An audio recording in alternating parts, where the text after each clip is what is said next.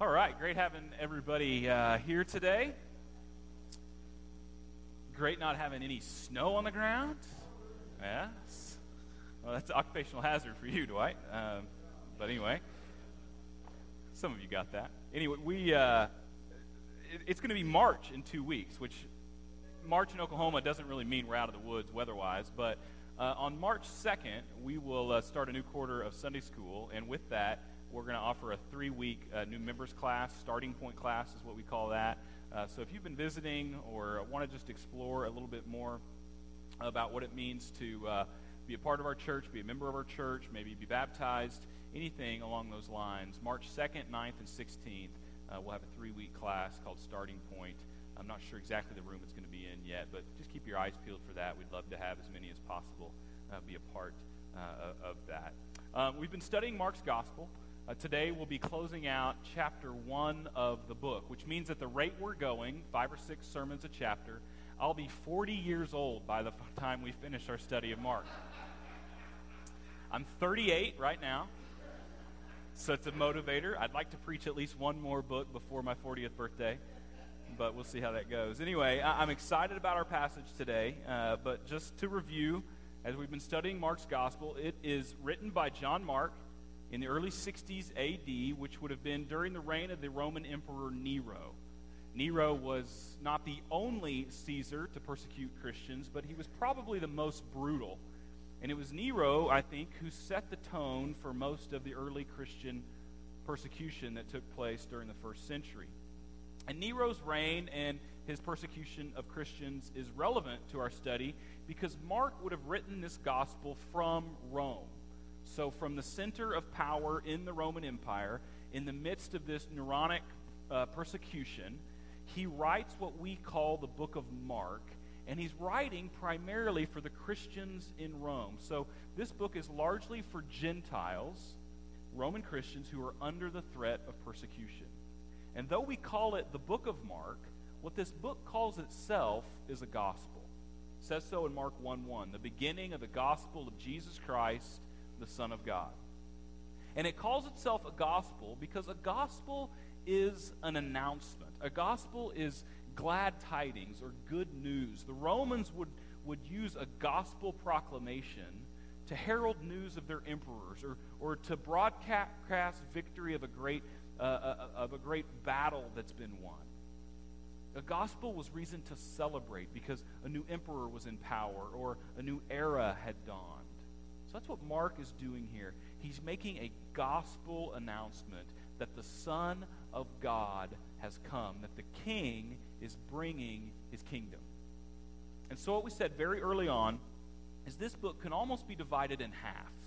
The first eight or nine chapters, the focus is on Jesus as King. Mark puts the kingly authority of Jesus on display in the first half of the book. And then in the last half of the book, we focus on the cross. The king laying his power aside, subjecting himself to crucifixion, dying for the sins of the world. So kingdom and cross collide in this great book. And it's in this first chapter of Mark's gospel that the, that the kingdom that Jesus preaches about and the kingdom that Israel has anticipated for centuries is now being inaugurated as the king goes out and he begins to minister. Our text last week revealed the great authority of the king being put on display. You remember, first he shows his prophetic authority. He stuns those in the synagogue, teaching as one with authority, not like the scribes. He also displays spiritual authority in that passage over the demons as he casts out an unclean spirit. And then physical authority over sickness as Peter's mother-in-law was thoroughly healed by Jesus as she was stricken with a fever. He, he then concludes his first full day of ministry by healing and ministering to all those who would be brought to Peter's house there in Capernaum. So the kingdom is breaking into history. Aslan is on the move, as C S Lewis would say. And Capernaum, this, this town, this prominent town on the northwest side of the Sea of Galilee, was turned upside down by one single day of ministry from Jesus. Which brings us then to our text for this morning. It's Mark chapter one, We're going to be uh, begin reading in verse thirty-five. We'll read to the end of the chapter. Inspired by the Holy Spirit, Mark writes, "And rising very early in the morning, while it was still dark, he departed and went out to a desolate place, and there he prayed. And Simon and those who were with him searched for him, and they found him and said to him, 'Everyone is looking for you.' And he said to them, 'Let us go on to the next towns, that I may preach there also, for that is why I came out.' And he went throughout all Galilee, preaching in their synagogues and casting out demons. And a leper came to him, imploring him, and kneeling said to him, 'If you will, you can make me clean.' Moved with pity, he stretched out his hand and touched him, and said to him, 'I will be clean.' And immediately the leprosy left him, and he was made clean. And Jesus sternly charged him and sent him away at once, and said to him, 'See that you say nothing to anyone, but go, show yourself to the priest, and offer for your cleansing what Moses commanded, for a proof to them.'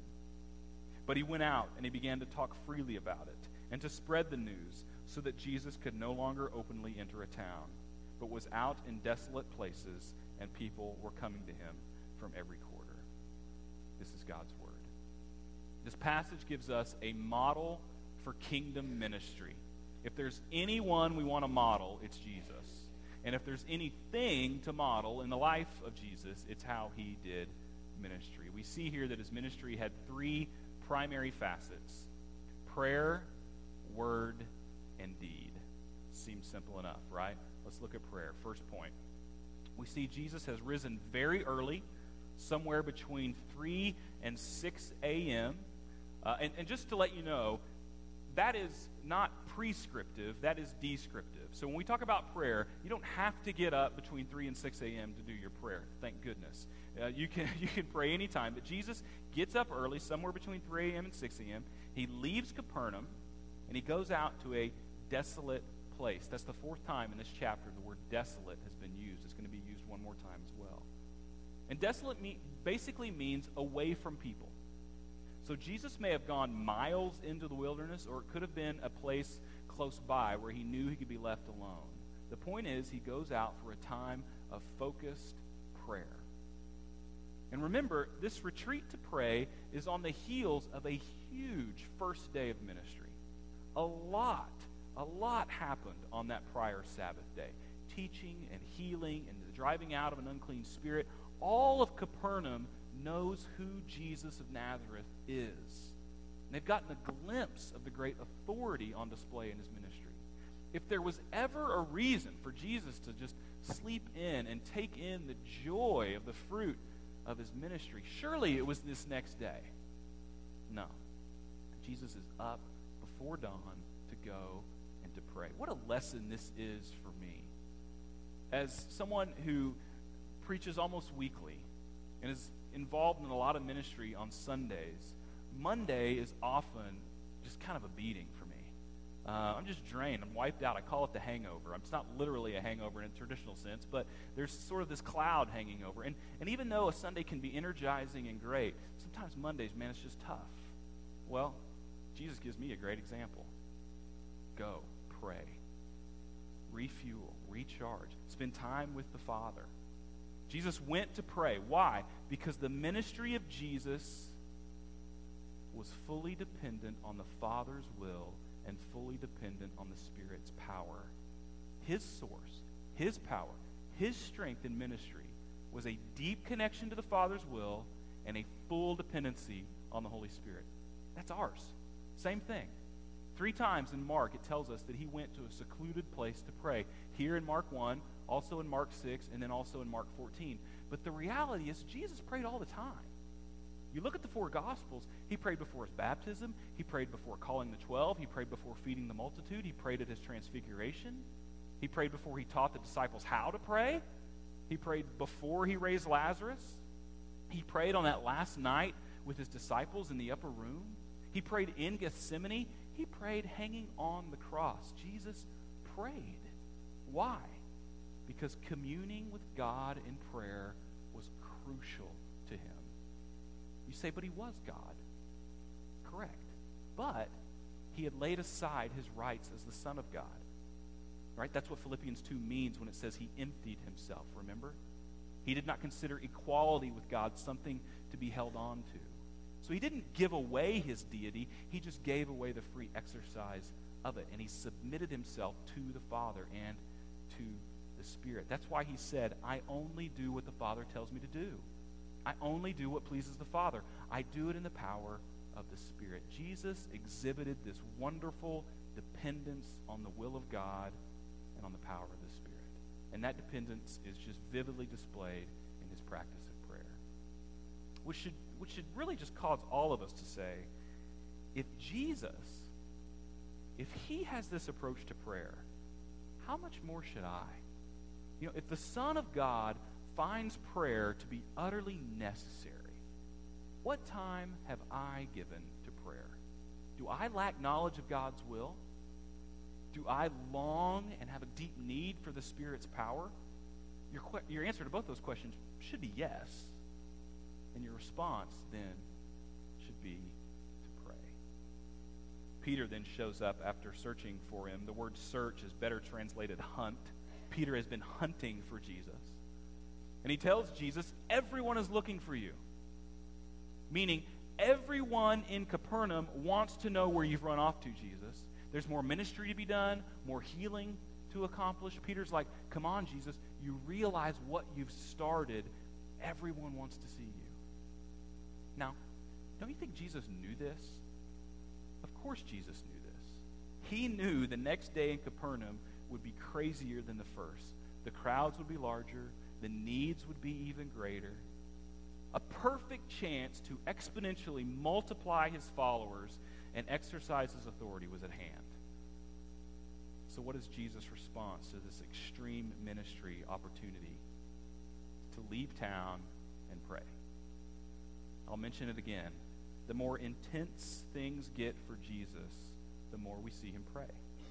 Unlike you and me, opportunity and intensity does not equal Jesus getting busier. It doesn't equal him putting more items on the to-do list, having more people to please. When the demands on him intensify, he seeks the Father in prayer. What about you? What's your response to perceived opportunity? How do you respond to a chance to make your name great? I'll be honest. I start with thinking. I tend to plan and devise. And yeah, I might get to prayer eventually. But my plans and my thinking would be so helped if instead I just started with prayer. That's what Jesus has done. And here's what you need to understand about prayer. I think Jesus shows us that prayer is ministry. We often categorize prayer as something you do in advance of ministry or something you do in the midst of ministry. But prayer itself is ministry. You might know, we have a small group of people, I think four people now, who on Wednesday nights are praying for our Awana ministry and the other needs in our church family. Did you know that? They meet in the library. They aren't volunteering in the traditional sense. They aren't engaged with worship practice or in the kitchen or serving the kids. They are praying. And I'm here to tell you, they are as crucial as anyone to the ministry being carried out in this church. They are. It's said during Charles Spurgeon's ministry at the Metropolitan Tabernacle in London, the largest church in all of Great Britain, that members would gather in the boiler room of the church to pray for church services while they were in progress. Spurgeon would later say, the greatest preacher of the nineteenth century, he would say if he had any success in ministry, it was attributed to the prayers of those great saints. Prayer is ministry. That's why it had a primary place in Jesus' life. It was the fuel, the source, the fountain of all he would say and do. I long for that to categorize and describe our ministry as well. It was Corrie ten Boom who wrote, "What wings are to a bird and sails to a ship, so prayer to the church." Jim Cymbala, pastor of the famed Brooklyn Tabernacle, he writes, "You can tell how popular a church is by who comes on Sunday morning. You can tell how popular the pastor or evangelist is by who comes on Sunday night. But you can tell how popular Jesus is by who comes to the prayer meeting." Jesus' ministry was buttressed and built on prayer. Second, Jesus put a priority on preaching. See this in verse thirty-eight and thirty-nine. Verse thirty-eight, "Let us go on to the next towns that I may preach there also, for that is why I came out." I hope you highlighted that verse. Because, because people will tell you Jesus came for all sorts of reasons, to be a good example, to show us what true humanity is like, to alleviate suffering. But this verse tells us he came to preach. What you need to think about in connection to this is that in his ministry, Jesus didn't choose to heal everyone. Think about that. When Peter found him, he could have gone back to Capernaum for day two and healed a bunch more people. But he chose not to heal those people. Why? I mean, he knew people were suffering. He knew many more were sick and tormented. If, if, if he could heal them and did not, you know, doesn't this make him lack compassion? I mean, he had the power. He could have done it. Why didn't he do it? He didn't do it because that's not what he came to do. He came to preach. Did the miracles validate his preaching? Yes, of course. But they weren't the point of his ministry. A little bit later in Mark two, verse seventeen, Jesus tells of this purpose with even more detail. He says, "I've come to call not the righteous, but sinners to repentance." How does he call sinners to repentance? By preaching. Remember, he went to the synagogue at Nazareth, and he came into the synagogue, and he opened up the word to Isaiah sixty-one, and he read, referring to himself, "The Lord has anointed me to preach the gospel." That's what Jesus was given to do. Listen to Romans ten thirteen. "Whoever will call upon the name of the Lord will be saved." How will they call on him whom they have not believed? How will they believe in him whom they have not heard? How will they hear without a preacher? Jesus was a preacher. And preachers are necessary for ministry because the point of ministry is for people to put their faith in God, and faith comes by hearing Word of God. And so verse thirty-nine, he didn't go back to Capernaum. He went into the synagogues throughout all of Galilee. And in that verse, Mark sums up weeks, if not months, of Jesus doing exactly what he had done in Capernaum, preaching and casting out demons. And if you sit down and you read through the book of Mark, which I've done a couple of times in the last month or so, you come to realize that amidst all the activity, amidst the very fast pace of this book, the primary work of Jesus is preaching and teaching. Now, Mark doesn't give us all the content of Jesus' teaching. In fact, Mark gives us a whole lot less teaching than all the other gospel writers. That's why it's the shortest gospel. But Jesus, in the book of Mark, is, is always leaving to teach somewhere else. He's sitting down so he can teach. He's, he's getting the disciples away so he can teach them. He's calling people to himself so he could teach. By the fourth chapter of Mark, the disciples begin to call Jesus teacher. That's his title. And, and given his great power, given all the miraculous things that they have witnessed, you'd think they'd call him healer or, or sovereign ruler. No, they, they call him teacher. And that's because teaching and preaching was his primary activity. The old bishop of Liverpool, J C Ryle, said this: "Preaching is an office which the eternal Son of God himself undertook. He might have spent his earthly ministry in instituting and keeping up ceremonies like Aaron. He might have ruled and reigned as king like David, but he chose a different calling. Until the time when he died as a sacrifice for our sins, his daily and almost hourly work was to preach. He says it himself, 'That is why I have come.'" So you need to know that hopefully, along with prayer, we will aim to be a preaching church. That's the ministry Jesus modeled for us. That's why we're here. Yes, he performed acts of great mercy and service, but all those acts were a platform for preaching. We simply don't have much if we don't have preaching.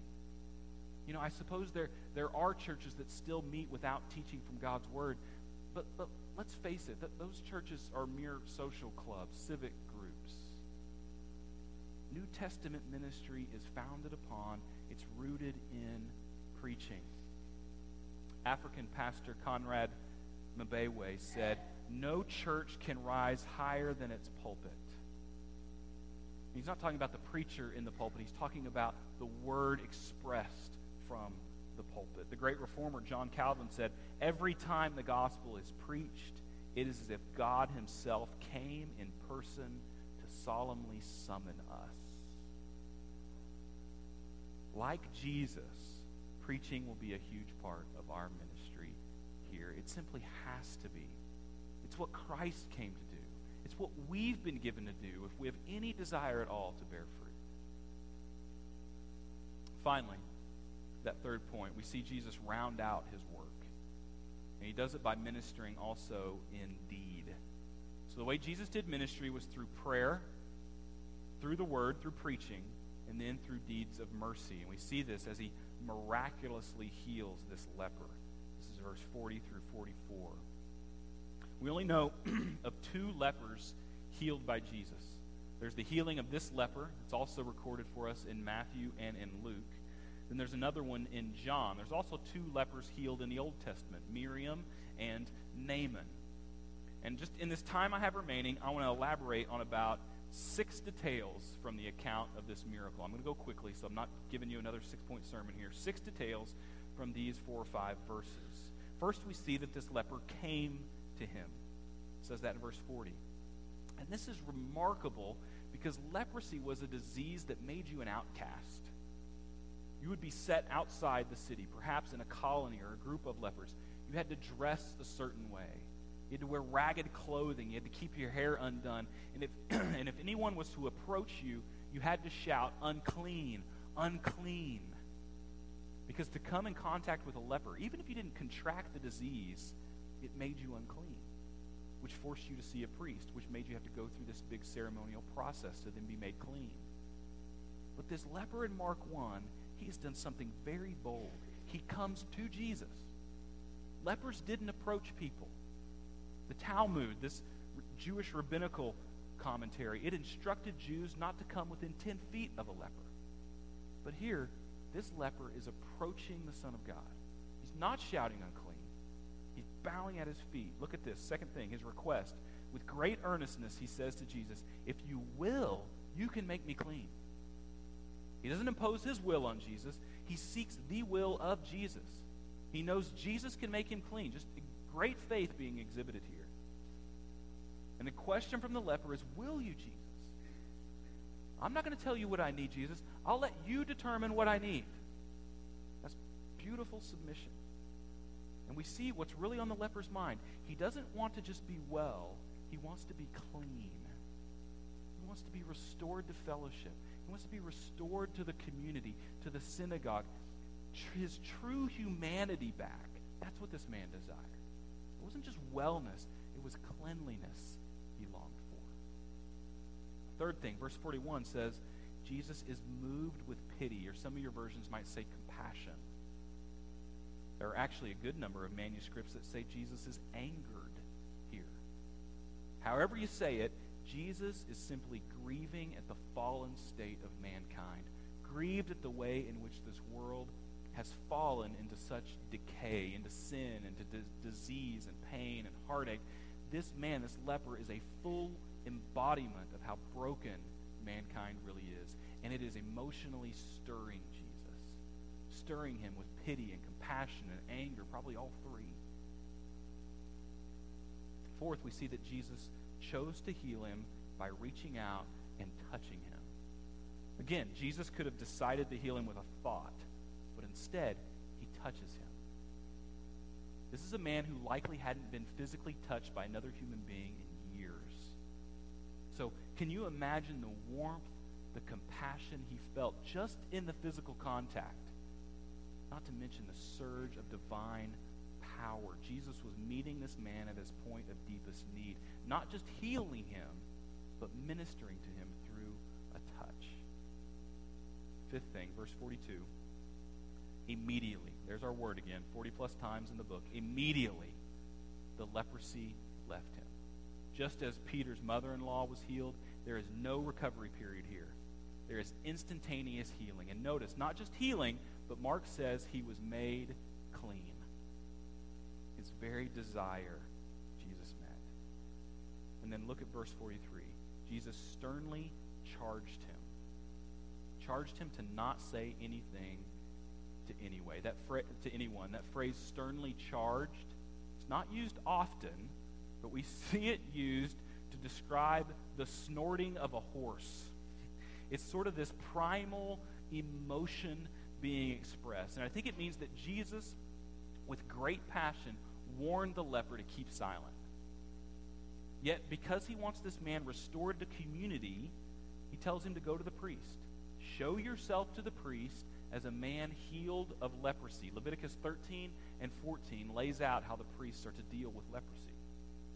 So going to the priest would restore him to the community.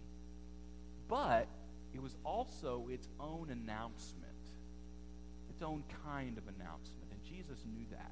Look at the end of verse forty-four. For a proof to them. Go to them for a proof to them, for a proof to the priests. If this man were to go to the priests, the priests would know that there was one in Israel healing people from leprosy, that something absolutely cosmic was taking place. The rabbis would say it would be easier to raise someone from the dead than to heal them from leprosy. Here's a man that's going to do both. Leprosy was this deplorable disease. It would affect your skin, your appearance. A lot of you know this. Its real danger was that it was a nerve disease. It would affect your extremities. It would numb your fingers and your feet first.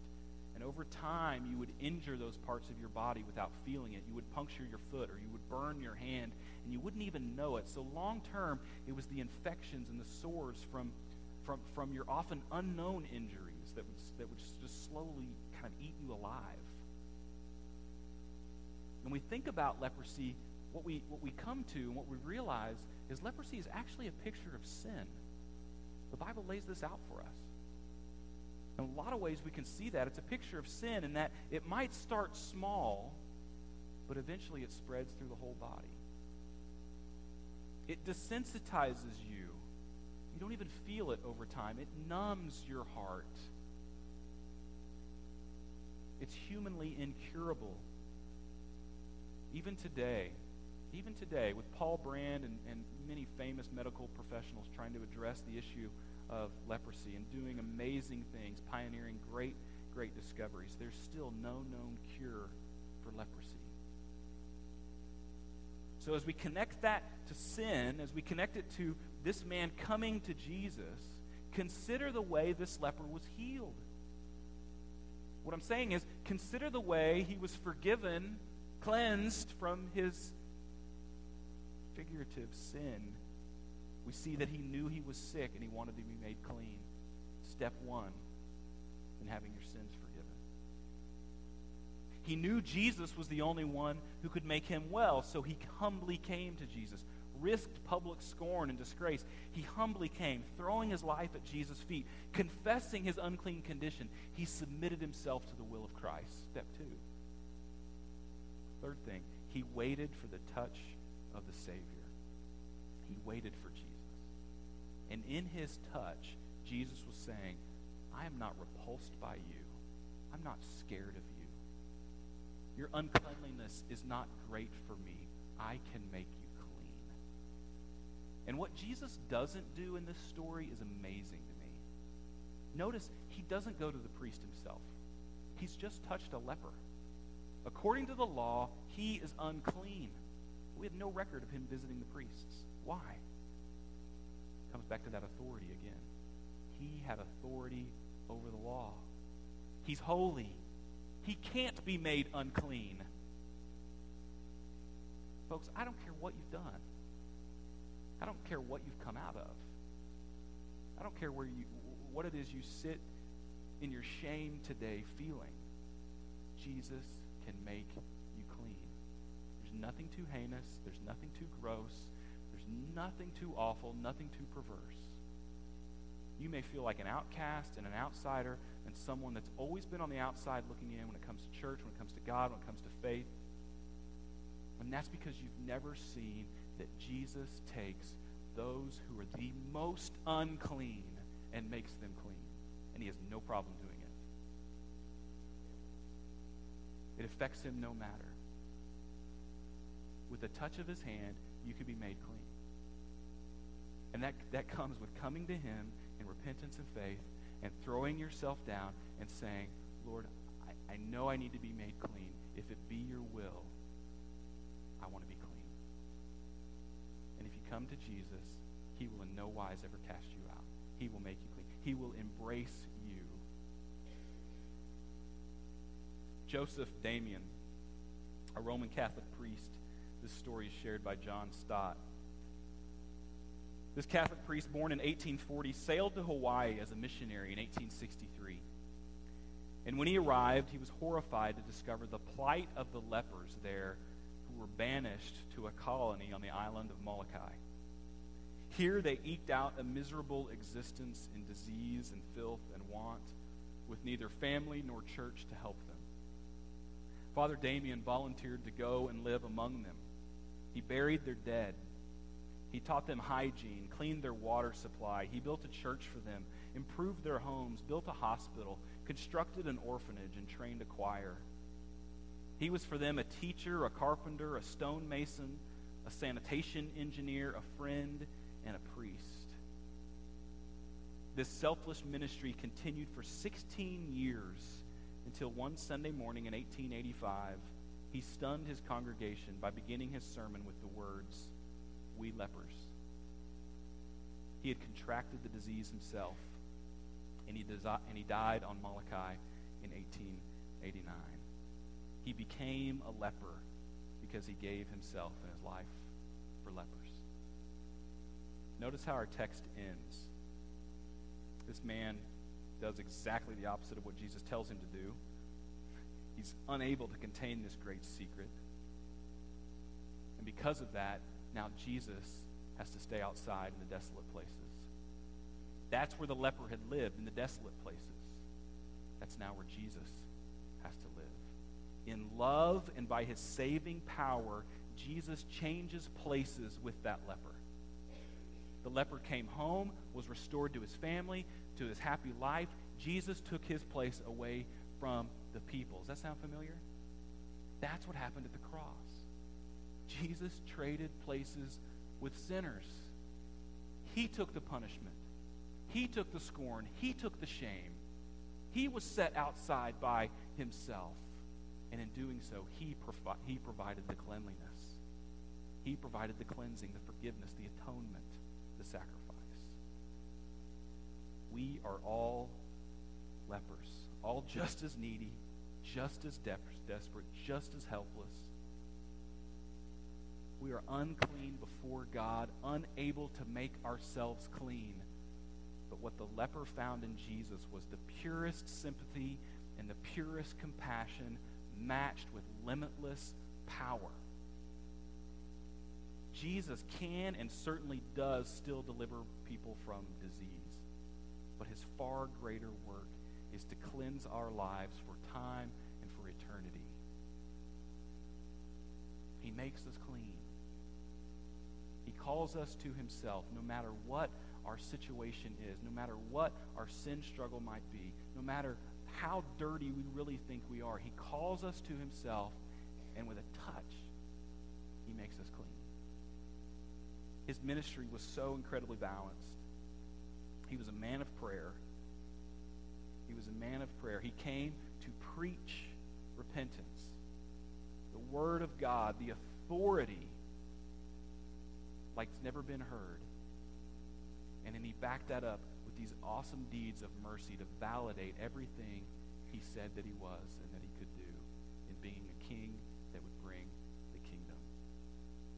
If you don't know Christ, we, we don't do, we won't have an altar call or anything like that, but if, if, if you don't know Christ, there where you sit today, you can call out to him. You can ask for forgiveness. You can ask for cleansing. If you want to visit with me afterward, if you want to visit with me this week, or call a trusted friend, someone you know who's walked with God a long, long time, do that. Do that. Find the grace and the forgiveness and the cleansing that Christ supplies. Let's pray. Father, we love you. We thank you for your word. It's rich and full.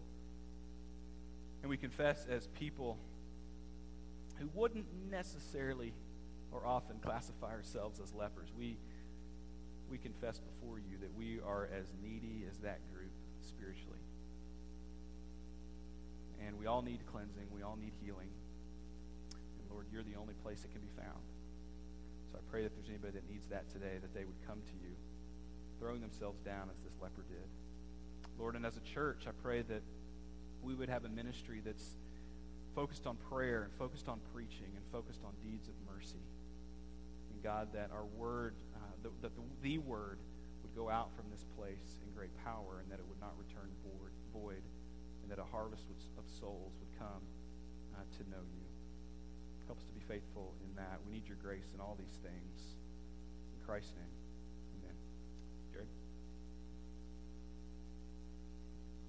Good morning, good time of worship. Uh, I love it how the, the leper was coming back to community. That's what this is, a gospel community where we can uh, be with one another, um, all of us lepers and um, needing of cleansing. I want to point your attention to your bulletin this week as you go. There's prayer items you can be in prayer for, different ministry items.